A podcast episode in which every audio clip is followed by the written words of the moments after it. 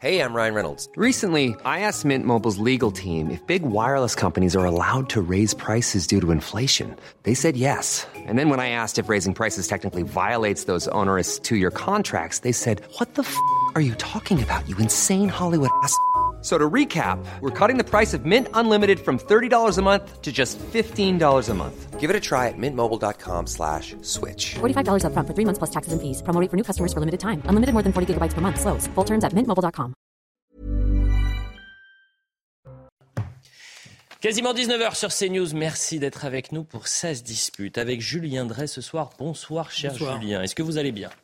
Moyen. Bon.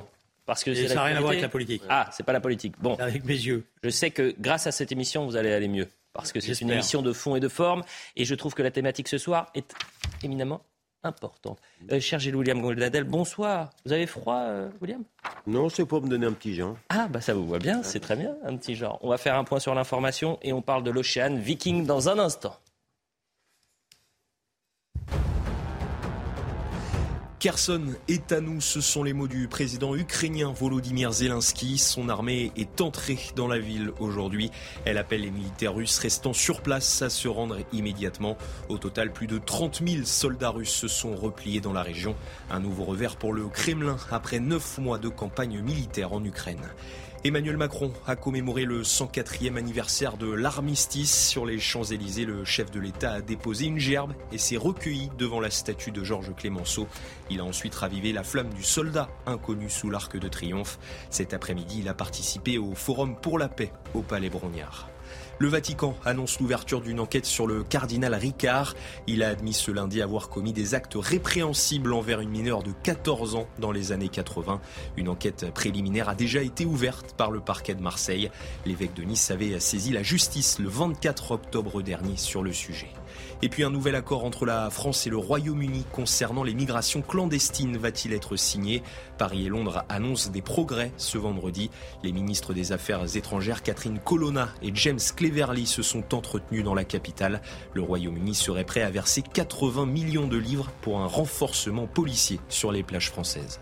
Voilà pour le point sur l'information. Euh, je vous le dis, nous allons suivre dans quelques minutes le point d'étape de la prise en charge des migrants du navire Ocean Viking. Conférence de presse à suivre sur CNews euh, aux alentours de 19h depuis Toulon du préfet du Var, Evans Richard. Il sera accompagné du directeur général des étrangers en France, Éric Jalon. L'Ocean Viking, c'est l'information de ce vendredi, a débarqué euh, au port militaire de Toulon. À son bord, 230 migrants secourus en Méditerranée, dont euh, 57 enfants. C'est une décision qui est historique prise par le président de la République, car c'est la première fois qu'un un bateau dit ambulance euh, opérant au large de la Libye accoste sur notre territoire. La majorité et la gauche parlent de devoir d'humanité. La droite considère qu'on vient d'ouvrir une boîte de Pandore. Alors ce que je vous propose, c'est qu'on se pose cinq grandes questions euh, dans cette émission autour de l'Ocean Viking. Première question, fallait-il accueillir le bateau en France Et vous allez voir, la classe politique se divise. Euh, c'est une décision euh, importante et absolument scandaleuse qu'a prise euh, le président de la République qui déclarait lui-même il y a quatre ans que l'humanisme n'était pas le bon sentiment. L'Italie s'est comportée d'une manière odieuse. Chacun prend sa part de ce qu'il a à faire. Alors euh, c'est bien que les ports euh, français soient ouverts. Il y a deux choses, la situation sanitaire tout court et la situation sanitaire des enfants. Est-ce que le devoir de la France d'humanité n'est pas en premier de prendre soin des enfants Et je vous rappelle la clé de répartition. C'est la chute de Rome. C'est incroyable de voir un gouvernement et un président de la République organiser en fait euh, cette submersion migratoire et donner un signal dramatique aux passeurs, aux mafias. Je répète la première question, et elle est euh, sur le bandeau. Fallait-il accueillir le bateau, l'Ocean Viking, en France Gilles William Golnadel. Mais je ne peux pas vous répondre à ça sans vous rappeler le contexte. Le contexte, c'est que aujourd'hui, la très grande majorité des Français, y compris d'ailleurs ce gouvernement qui a pris cette décision, reconnaît que l'immigration au niveau du nombre est insupportable et qu'elle est vecteur ou vectrice euh, euh, d'insécurité. Premièrement. Deuxièmement, c'est un chantage. Il ne faut pas céder au chantage. Parler de chantage. Mais oui, mais, mais attendez, c'est un chantage. C'est un chantage à l'émotion, c'est un chantage à la pitié. basée sur une escroquerie. L'escroquerie, c'est que ces bateaux fonctionnent en lien avec les passeurs qui vont les recueillir sur les côtes libyennes ou tunisiennes. Les gens seront parfaitement informés de cela. Hein. C'est les gens qui montent dans ces bateaux. Et ensuite, on quitte les zones, les zones en question euh, au mépris du droit maritime qui impose en principe qu'on doit les, apporter euh, sur les côtes, en l'occurrence sur les côtes d'Afrique du Nord, et ensuite on s'éloigne et on lance le signal de détresse lorsqu'on est proche des côtes européennes. La réalité, elle est là. Et si par hypothèse intellectuelle, pour me resituer sur le terrain moral, si par hypothèse intellectuelle, tous les pays européens de la Méditerranée prenait la même attitude de fermeté par rapport au chantage que l'Italie, je pense à la France, je pense mhm. à l'Espagne, mhm. je pense à la Grèce, eh bien ces bateaux, vous m'entendez, ces bateaux ne partiraient pas. Le problème s'oppose dans ces termes-là. C'est bien parce qu'il y a des pays qui ne comprennent pas ou qui ne veulent pas comprendre qu'il s'agit d'une escroquerie organisée que ça se passe ainsi. Donc ma réponse, Ma réponse est non, non. Je pense que c'est une grave erreur de céder à, ce chantage, à cette escroquerie organisée par le consortium des passeurs et des fausses euh, organisations humanitaires. Et on reviendra sur cette question des organisations humanitaires. Euh, fallait-il accueillir l'Ocean Viking en France Julien Drey. Je pense que c'est toujours euh, facile quand on est leader de l'opposition ou quand on n'est pas en train de gouverner le pays de dire il fallait faire ceci, euh, etc. Le problème, c'est qu'on est, on est dans une situation qui était très difficile parce qu'il y avait un bateau, parce qu'il y avait des vies humaines, et parce qu'à un moment donné, euh, la question qui allait se poser, c'est si ce bateau euh, n'arrivait plus à accoster, qu'est-ce qui se passait? Est-ce qu'il allait y avoir des morts? Voilà. et donc, la même émotion qui dit aujourd'hui il il fallait pas accueillir, aurait, se serait retournée si on avait vu des cadavres flottants en Méditerranée parce que le bateau avait coulé. Donc là, on est dans un genre d'impératif humanitaire, à laquelle l'Italie s'est dérobée alors qu'elle touche de l'argent, parce que autant il y, a, quelques années, il n'y avait pas d'accord européen. Et donc, effectivement, euh, l'Italie avait le sentiment qu'elle prenait tout en charge, qu'elle était, euh, je dirais, euh, le point d'aboutissement. Là, il y a eu un accord avec une répartition. Elle, elle touche de l'argent de l'Europe, 53 millions d'euros, pour pouvoir organiser, et après, on répartit. Mmh. Ils ne doivent pas rester. Il y a une clé de répartition. Donc, l'Italie s'est dérobée. Donc, la première manche, évidemment, on se dit, c'est facile, on se dit, Mme Mélanie a marqué un point parce qu'elle a réussi à faire que le, le, bateau accueille en France et soit accueilli en France. Ceci dit, je ne suis pas sûr que la partie soit gagnée par Mme Mélanie parce que l'Italie devra, à partir de là, de répondre à l'Europe par rapport à l'argent qu'elle touche, et pas simplement les 53 millions, mais les 150 milliards mmh. qu'elle a touchés. C'est le pays qui touche le plus sur euh, l'affaire du, du, du, Covid. Alors après, la question qui est posée, c'est vrai, on va les accueillir, mais derrière, j'entendais le débat précédemment, on va y venir. soit le gouvernement, euh, je dirais, se comporte de manière humanitaire, mais à partir de là, fait respecter le droit d'asile faire respecter le droit d'asile, oui, mais respecter les reconduites à la frontière qui découlent du refus du droit d'asile et fait respecter les clés répartitions. Soit il ne le fait pas, et à ce moment-là, évidemment, ce sera un mauvais signe. Je rappelle qu'en Italie, tous les passagers embarqués sur les trois autres navires humanitaires, le Rise Above, l'Humanity, le Joe Barents ont, euh, pu débarquer en, Italie. L'affaire de l'Ocean Viking nous renvoie quatre ans plus tôt avec l'Aquarius, à son bord plus de 600 migrants. Et la France avait refusé à ce moment-là qu'il accoste à Marseille, finalement dérouté en Espagne. Euh, je veux vous faire réagir sur le tweet de Gérard Collomb. Euh, je vous rappelle qu'il avait été le premier, ministre de l'Intérieur de l'ère Macron. Voilà ce qu'il dit. Au-delà de l'émotion sur le sort des personnes, l'accueil en France de l'Ocean Viking marque un tournant dans la politique d'immigration en France. Lorsqu'en 2018 avait été euh, envisagée la création d'un hotspot à Toulon. Je m'y étais opposé de toutes mes forces et avait démissionné. Écoutez également Emmanuel Macron. Nous sommes en 2018. Voilà ce qu'il disait. Je suis conscient des tensions qui existent aussi dans notre pays. Et on doit les voir ensemble. Si je me mets à dire la France devient le port d'accueil de tous les bateaux qui partent d'Afrique, D'abord, ça n'est pas une solution à laquelle je crois. Et ensuite, ça n'est pas soutenable, même politiquement en France, pour nos propres équilibres. Parce que toutes celles et ceux qui légitimement sont inquiets aussi par la force des migrations, et ce que l'Europe connaît depuis plusieurs années, diront on a là un président qui ne nous protège pas comme il le devrait. Et ils auraient raison. Et donc, je peux, j'en ai conscience, parfois donner le sentiment euh, de ne pas céder euh, à des bons sentiments faciles, parce que je pense qu'ils sont sans lendemain.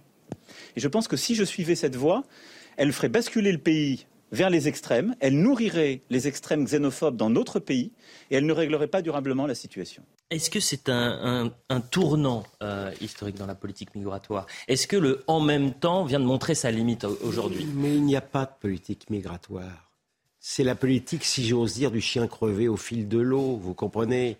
Euh, moi, je voilà, effectivement. Je me permets de vous couper, cher euh, William. Euh, le préfet du Var qui fait le point justement sur la prise en charge des migrants du navire Ocean Viking. Prise en charge par l'ASE, l'aide sociale à l'enfance et le conseil départemental du département du Var pour être conduit dans un hébergement spécifique puisque on ne peut pas, ou il est toujours très difficile, de laisser des mineurs non accompagnés dans une zone d'attente sans devoir euh, l'aménager euh, spécifiquement, ce qui n'était pas euh, envisageable sur place.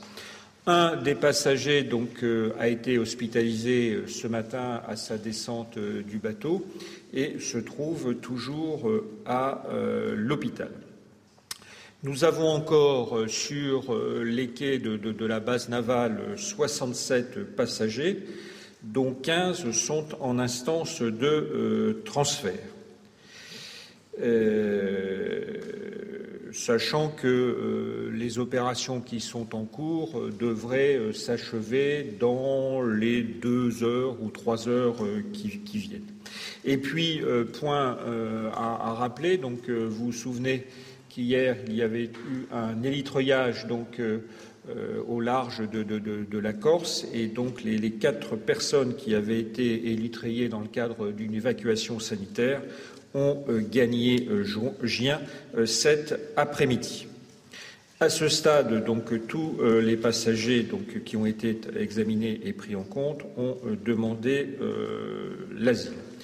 Toutes les opérations, que ce, soit, que, ce soit, celles qui se sont donc déroulées ou se déroulent encore sur le quai euh, de la base navale de, Toulon ou euh, les opérations qui se sont déroulées euh, cet après-midi et se déroulent encore au centre d'hébergement de, Gien ont été menées dans le calme et, la sérénité sans aucune tension. Les opérations de, prise en compte sur le port militaire se sont avérées un petit peu plus longues que ce que nous avions envisagé au départ. Euh, la principale euh, cause de ces euh, délais tient aux difficultés de trouver des interprètes en nombre suffisant sur un certain nombre de langues rares pratiquées par quelques-uns des passagers. Sur la, composition donc, des passagers, donc il faut savoir que ce sont essentiellement euh, des hommes, puisque sur euh, les 230 euh, personnes débarquées donc ce matin, il n'y avait que 23 femmes. Il y avait 44 mineurs non accompagnés, comme je l'ai dit à l'instant, et 8 enfants de moins de 7 ans.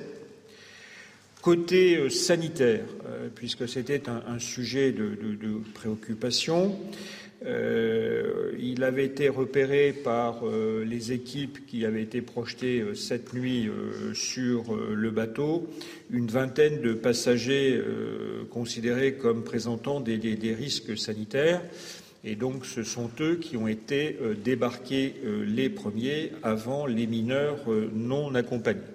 Donc hormis la question de l'hospitalisation que j'évoquais tout à l'heure, les principaux euh, sujets euh, recensés par les services euh, médicaux, des sujets liés donc à, la dermatologie, quelques ruptures de traitement et surtout un besoin important de soins psychologiques. Donc la présence médicale se poursuivra tout au long de l'ouverture du centre d'hébergement de, Gien et euh, les traitements euh, nécessaires euh, seront fournis en lien avec la pharmacie du centre hospitalier intercommunal de Toulon-la-Seine, qu'ici nous appelons CHITS. Donc aujourd'hui, la journée a été essentiellement dédiée au sujet de, santé, aux questions humanitaires, à la prise en compte des personnes et de leur logement. Et donc, dès demain, commenceront les auditions de l'OFPRA et elles se poursuivront jusqu'à ce que chacun des passagers ait été entendu. Donc c'est quelque chose qui devrait prendre plusieurs jours mais à ce stade, il est euh, difficile de euh, savoir si euh, ça sera une affaire de deux ou trois jours ou si ça sera un tout petit peu plus long. En tout cas, voilà les principaux points que je voulais partager avec vous ce soir. Et bien évidemment, euh, je suis. Euh, du euh, préfet du Var, très rapidement, je, il a fait un, point sur la situation. Il a donné le détail des personnes qui étaient présentes sur ce bateau, l'Ocean Viking. 230 migrants, 23 femmes, 44 mineurs non accompagnés. 8 enfants de moins de 7 ans, ce qu'il faut comprendre, on n'a pas besoin de faire un master en mathématiques pour comprendre que ce sont majoritairement des hommes qui sont présents sur ce bateau. Et euh, une dernière formation, 230 migrants, ils ont tous demandé le droit d'asile. Revenons au débat qu'on avait et la question fallait-il accueillir les bateaux en France? Emmanuel Macron avait une toute autre analyse en 2018 euh, concernant l'Aquarius et ce bateau qui euh, avait à son bord 600 migrants. Ils avaient refusé qu'il accoste à Marseille. Finalement, il a été dérouté en Espagne. On l'a entendu.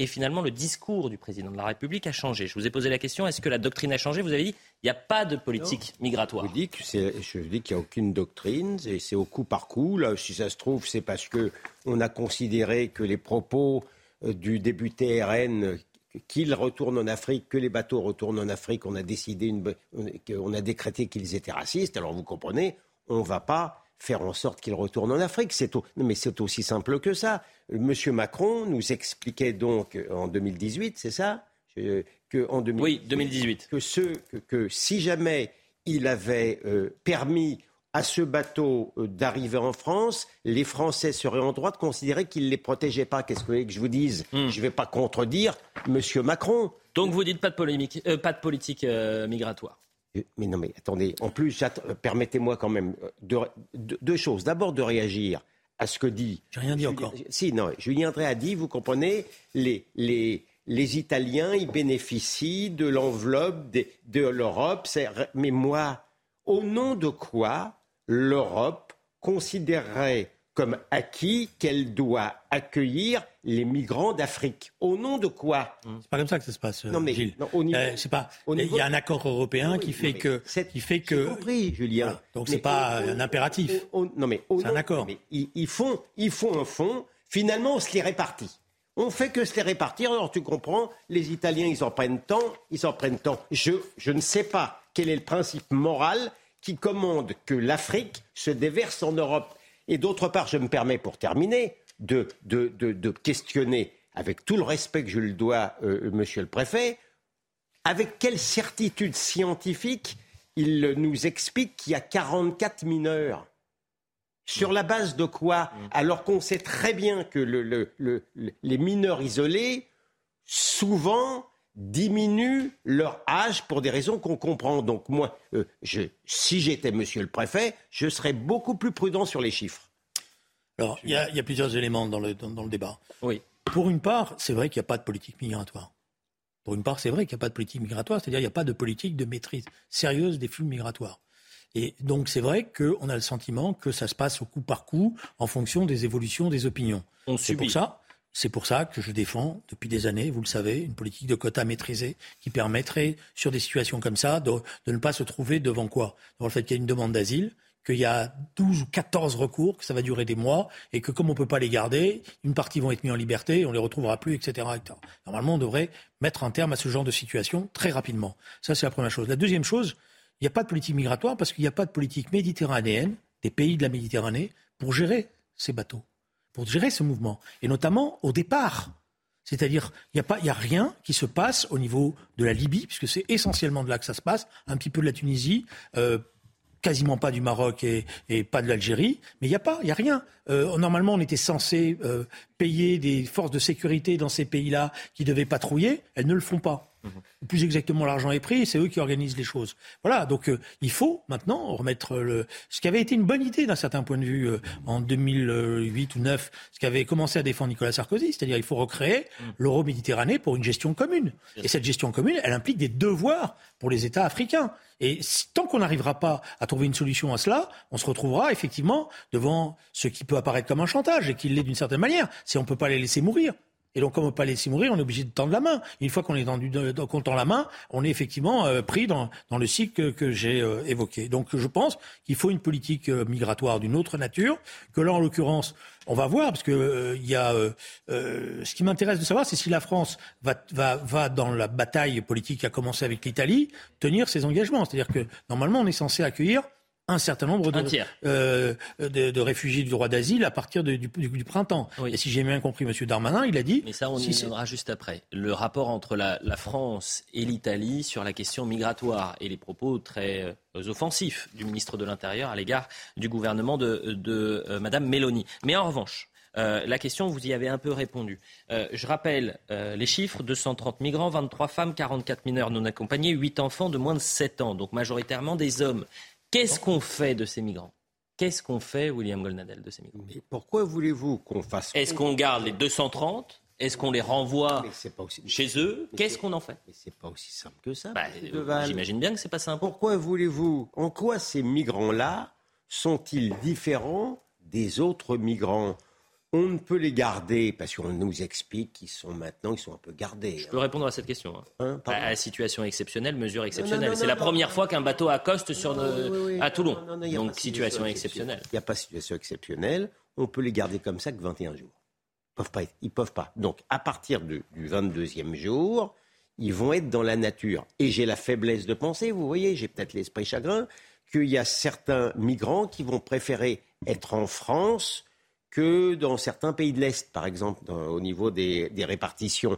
Donc, je ne vois pas au nom de, quel, au, au nom de quoi les OQTF ou, les, ou, les, ou, les, ou la manière justement de pouvoir les renvoyer dans des pays qui n'en voudront pas. hein. Ils n'en voudront pas. Expliquez-moi pourquoi ils vont être, on va être plus euh, agile à, à- à pouvoir justement les renvoyer, ceux qui ne seront pas éligibles au droit d'asile, évidemment, en quoi on va être plus habile et rapide à les renvoyer que les autres, et on, je crois, mais Julien Drap va me le confirmer, je on doit arriver autour de 15 ou 16% de possibilité de renvoyer euh, ceux qui ne veulent pas, euh, ceux, qui n'ont pas. On, est autour de 15 ou 17% Il n'y a aucune raison qu'on améliore le score euh, dans, ce cadre-là. Là, non, mais il faut comprendre la réalité. Et encore une fois, pardon de le dire aussi, l'escroquerie que l'on subit parce que on me parle du droit maritime. Il, se gargarise du droit maritime.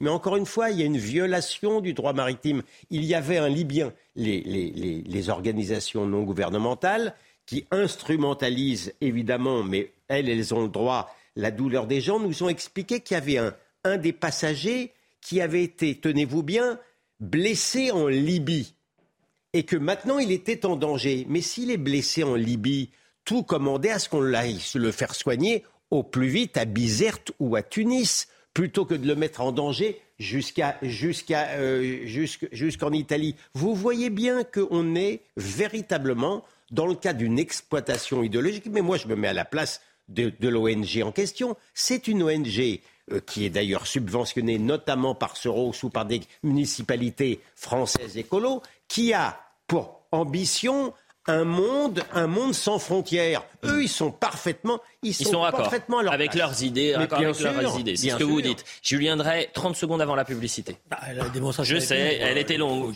c'est de sa faute. Il y a un équilibre. D'accord. c'est l'écharpe, c'est l'écharpe. euh, J'ai pas le dire- Non, mais pas le droit de dire après la trois mots publicité, vous reviendrez Bon, plus longuement. non, mais mais je veux dire- en 30 secondes. En 30 secondes, euh, je pense que la question qui est posée, c'est pas les organisations militaires. La question qui est posée, c'est d'abord les passeurs. Or, je constate que pour l'instant, sur les passeurs, il ne se passe rien. C'est-à-dire qu'on discute, y compris avec des gouvernements, on fait des voyages officiels, mais il ne se passe rien. Et tant qu'on n'aura pas tari cette source de passeurs, c'est-à-dire euh, arriver en arrêté, arriver en emprisonné, écoutez, on a, euh, quand on se donne les moyens et quand on le veut, en termes d'information, c'est pas très compliqué de remonter ces filières de passeurs et de les arrêter, parce qu'ils ont des correspondants, y compris dans les pays, euh, je dirais méditerranéens, même en France, avec qui ils Et discutent. Julien Drey, si etc. on apprend que certaines euh, euh, organisations humanitaires entretiennent des relations euh, ou des conversations avec les passeurs. Alors attendez, ces conversations, c'est autre chose. Mhm. Mais les conversations, c'est les choses suivantes. C'est que les passeurs, comment ils, comment ils procèdent? Ils mettent les gens dans les bateaux, Mhm. des bateaux qui sont en général des frêles esquifs, c'est-à-dire c'est des bateaux qui sont pas en capacité totalement de traverser, etc. Et donc, à un moment donné, ils balancent, ils quittent les bateaux, souvent, ils sont armés, donc ils menacent euh, de, de tirer sur les... Et ils prennent une petite euh, un Zodiac, ils se sauvent et ils téléphonent, à la, au- ils ont les numéros de téléphone, Les ONG. des ONG. Donc on peut pas condamner une ONG si elle reçoit un coup de téléphone. Après, si vous me donnez la preuve que l'ONG a reçu de l'argent des passeurs, etc. et tout, pour l'instant, j'ai jamais vu ça encore. hein. pas c'est pas une question. Je pourrais répondre quand Ah bah, Juste après la publicité. ah, juste après la publicité, on va remonter Il toute la partie sur les à ONG. Monsieur Drey. La publicité, nous revenons dans un instant. On continue de, de répondre à ces questions vraiment sur l'Ocean Viking et la politique migratoire en France. À tout de suite. Il est 19h30, la suite de Ça se dispute avec Julien Drey et Gilles William Goldnadel. On revient sur l'information principale du jour, l'Ocean Viking qui a donc débarqué ce matin au port militaire de Toulon.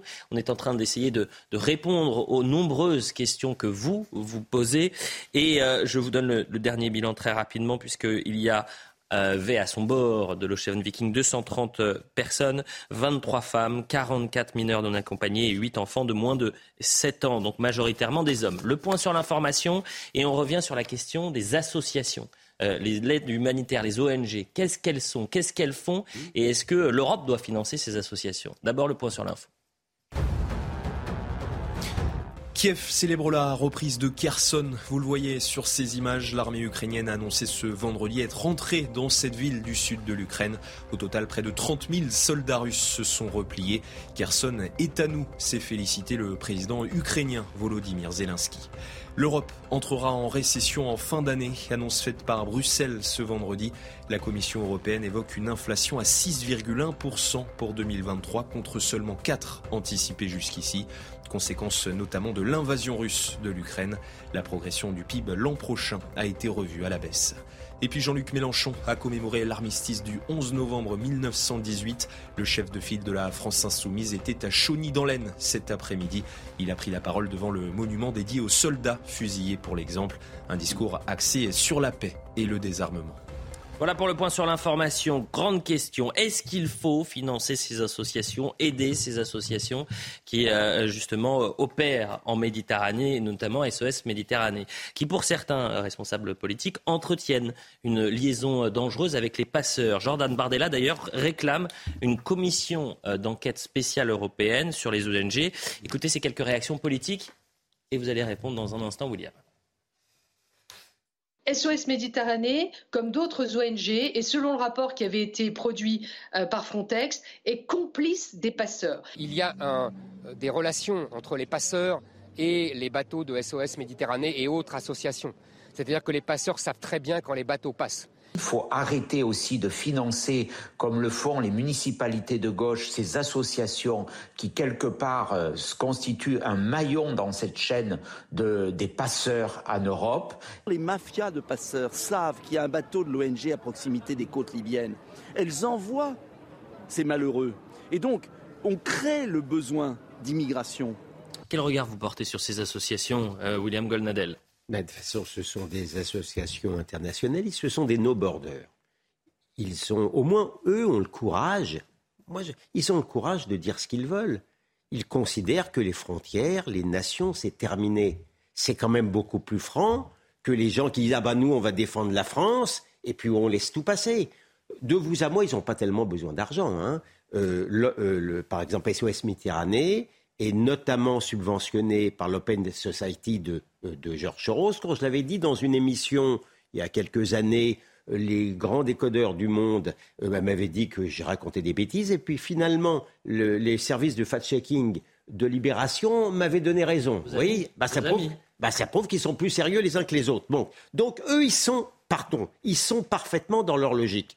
Par contre, euh, euh, M. Bardella demande une commission d'enquête. Je vous assure qu'on peut faire éviter les frais à la commission, d'enquête. Les juges italiens et les juges grecs ont déjà enquêté sur les rapports qu'entretiennent les passeurs de la mafia avec ces idéologues-là. Ils s'entendent comme larron en foire. Et vous avez M. Castaner. Castaner, c'est quand même pas un grand gauchiste, M. Castaner.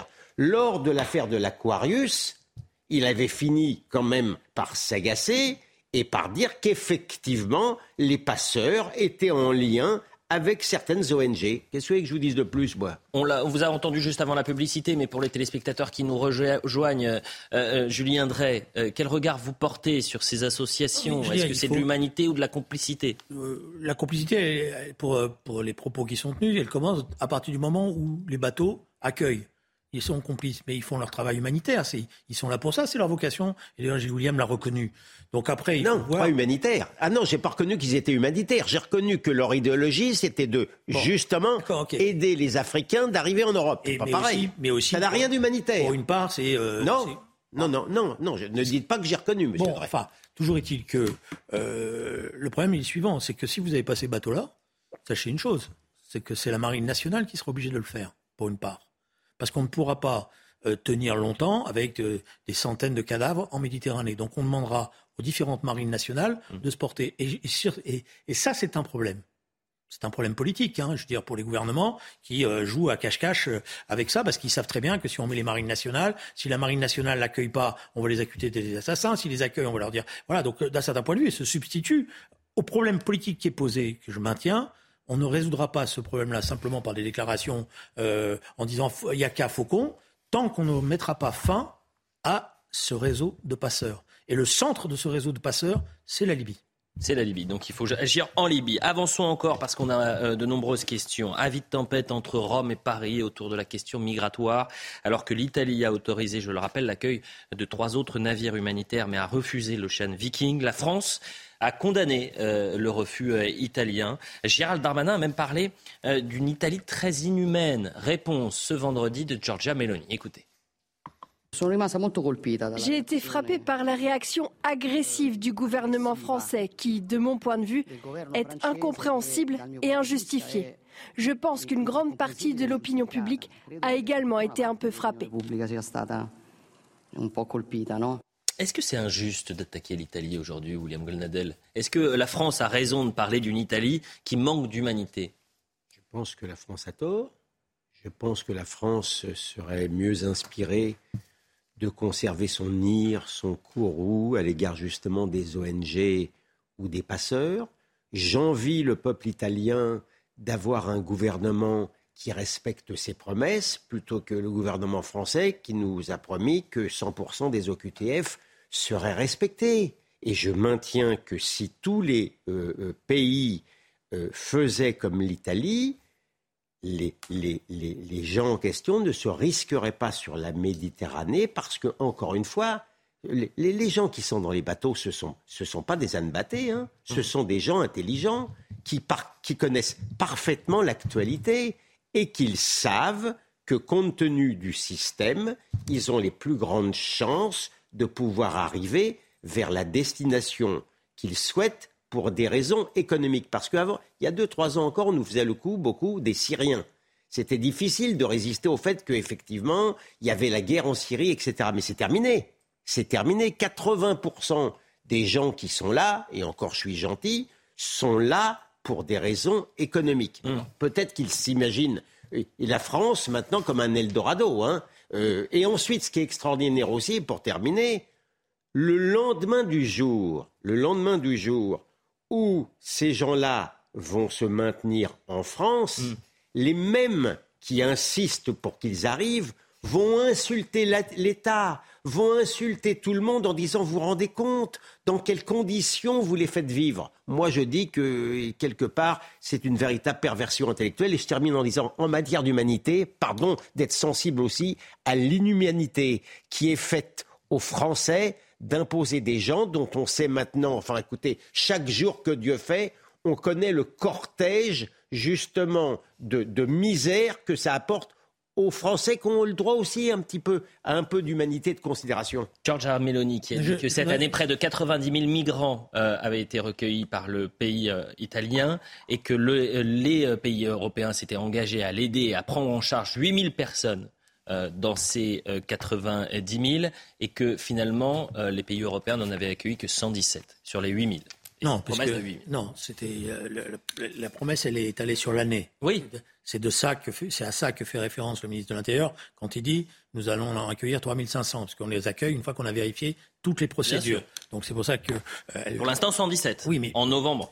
l'engagement c'était 8000 qui doit qui doit être réparti sur te- je dirais sur toute l'Europe avec des vérifications qui sont faites etc etc.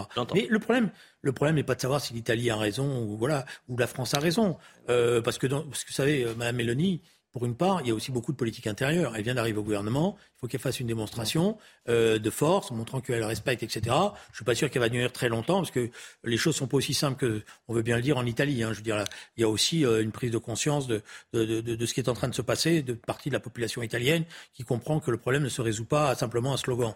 Voilà. Donc, euh, euh, je voudrais juste corriger une chose, si vous me permettez.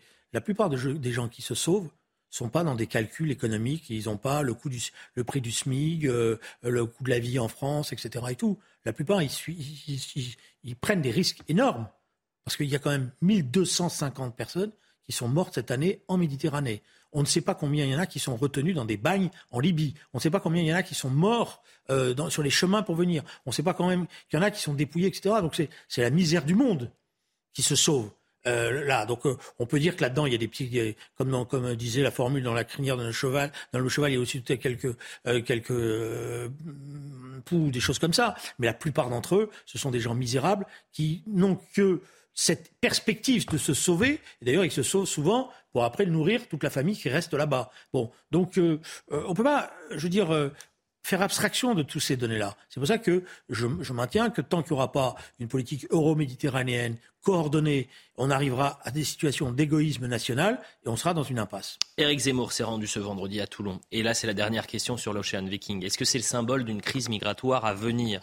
Euh, Il a condamné, euh, puisqu'il était contre cette décision de- française d'autoriser l'Ocean Viking d'accoster dans le port militaire. Pour lui, l'Ocean Viking est le symbole d'une politique migratoire faible, alors que la crise migratoire, justement, arrive. Écoutez.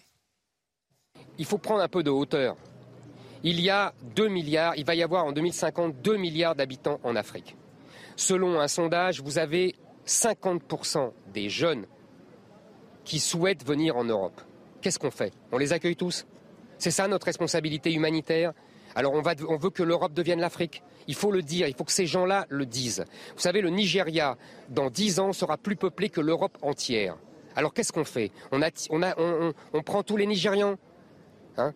C'est ça le, vrai sujet. C'est pas un bateau. Le bateau est le symbole de ça. Mais le vrai sujet, c'est ça. Est-ce que l'on veut que toute l'Europe devienne l'Afrique? Voilà. Si on le veut, on le dit. Mais au moins, le sujet sera clairement posé sur la table. Et après, on se retourne vers le peuple français, vers le peuple italien, vers le peuple européen, et on leur demande ce qu'ils en pensent. Je ne suis pas sûr qu'ils soient d'accord avec ces messieurs euh, soi-disant humanitaires. Déclaration qui a été vivement commentée. Et avant d'avoir votre regard, je voudrais qu'on revienne en septembre 2021. À l'époque, Nicolas Sarkozy est invité de Laurence Ferrari. Euh, il est sur notre antenne et il revient sur la crise migratoire à venir. Écoutez. Prenez l'affaire de l'immigration. Je vais vous dire une chose que je pense profondément. La crise migratoire n'a pas commencé. Elle n'a pas commencé. Puisque l'Afrique va passer d'un milliard deux cents millions d'habitants à deux milliards et demi. Si, dès que quelqu'un pose ça sur la table, on parle, il est catalogué d'extrémistes de droite, de fascistes, que je sais encore, circuler, il a rien à voir. C'est atterrant. C'est parce qu'on affronte les problèmes. C'est parce qu'on en parle. C'est parce qu'on en discute. Moi-même, j'ai fait beaucoup d'erreurs, sans doute dans ma vie. Mais quand je parlais de sécurité, quand j'allais en banlieue, et je parlais de la racaille, je parlais aux gens qui étaient là-bas. Et le vide permet aux excès et aux extrêmes de prendre toute la place. Est-ce qu'il y a besoin de poser une question? Oui, enfin, sauf que euh, M. Zemmour ou, ou Mme Le Pen ne parlent pas de manière plus extrémiste que, que euh, M. Sarkozy. Ils disent la même chose. Pourquoi, vous, pourquoi croyez-vous que ça me passionne à la fois ce qui se passe là? C'est pas pour les 248 personnes. C'est l'enjeu. Il, l'enjeu, il est évidemment là. Nous sommes déjà dans une situation actuelle, sans parler, sans parler du, futur. Nous sommes déjà dans une situation actuelle où je ne sais pas, je vous le dis tout le tout, toujours s'il est midi moins 5 ou midi 5. compte tenu déjà de l'immigration et, de, et des ratés de l'intégration. Et on a les réflexions métapolitiques de Sarkozy comme de Zemmour sont indiscutables.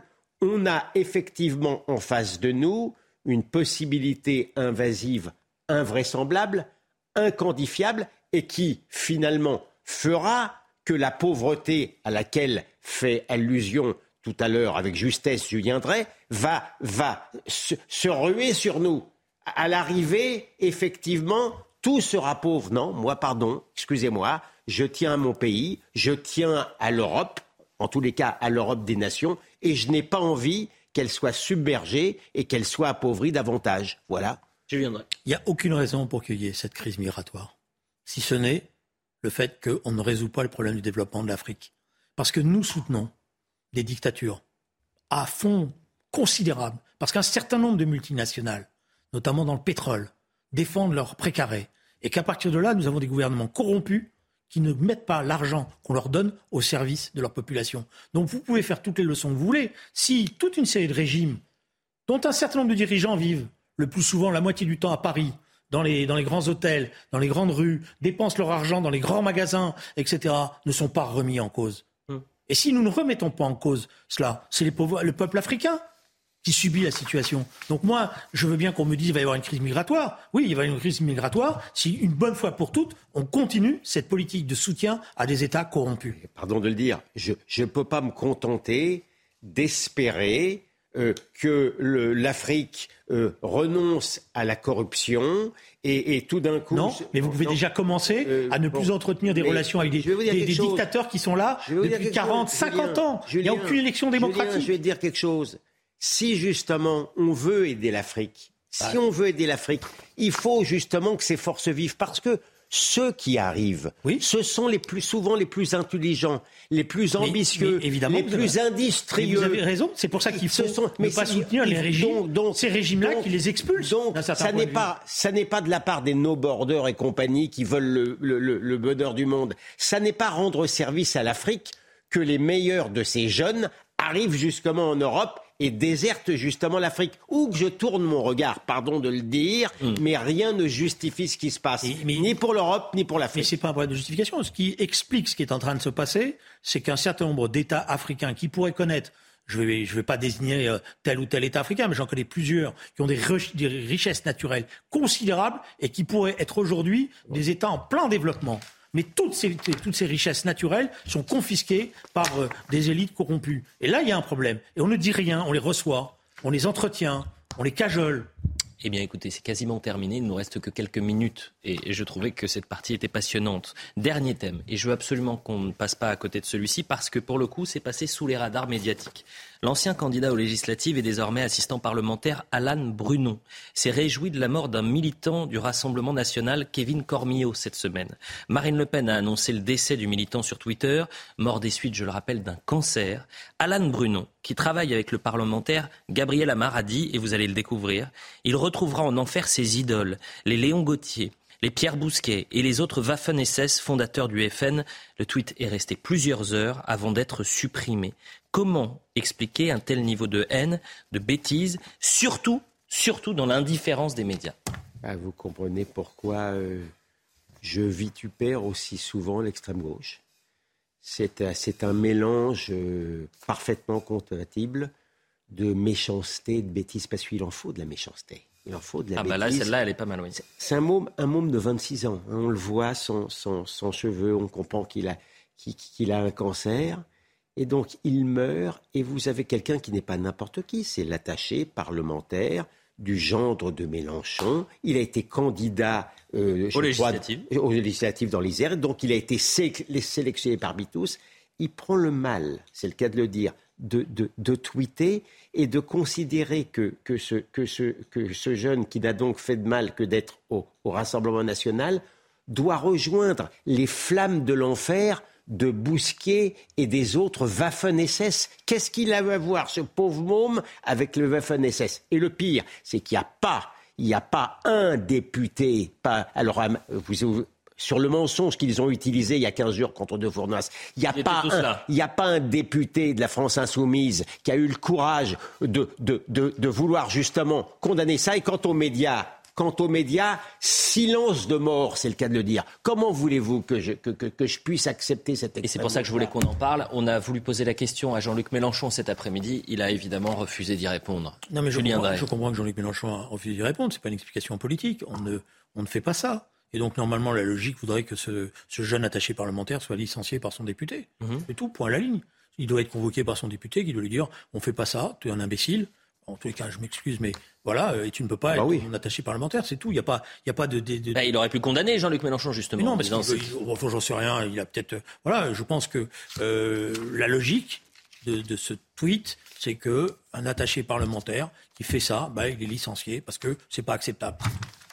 Et ben voilà, c'était terminé. Merci à tous les deux. Euh, dans un instant, c'est Julien Pasquet pour l'heure des pros. Vous pouvez évidemment revoir cette émission qui était passionnante. Et je vous re- remercie euh, euh, Julien et, et William euh, sur cnews.fr. Euh, on se retrouve à 22h pour Soir Info euh, Week-end.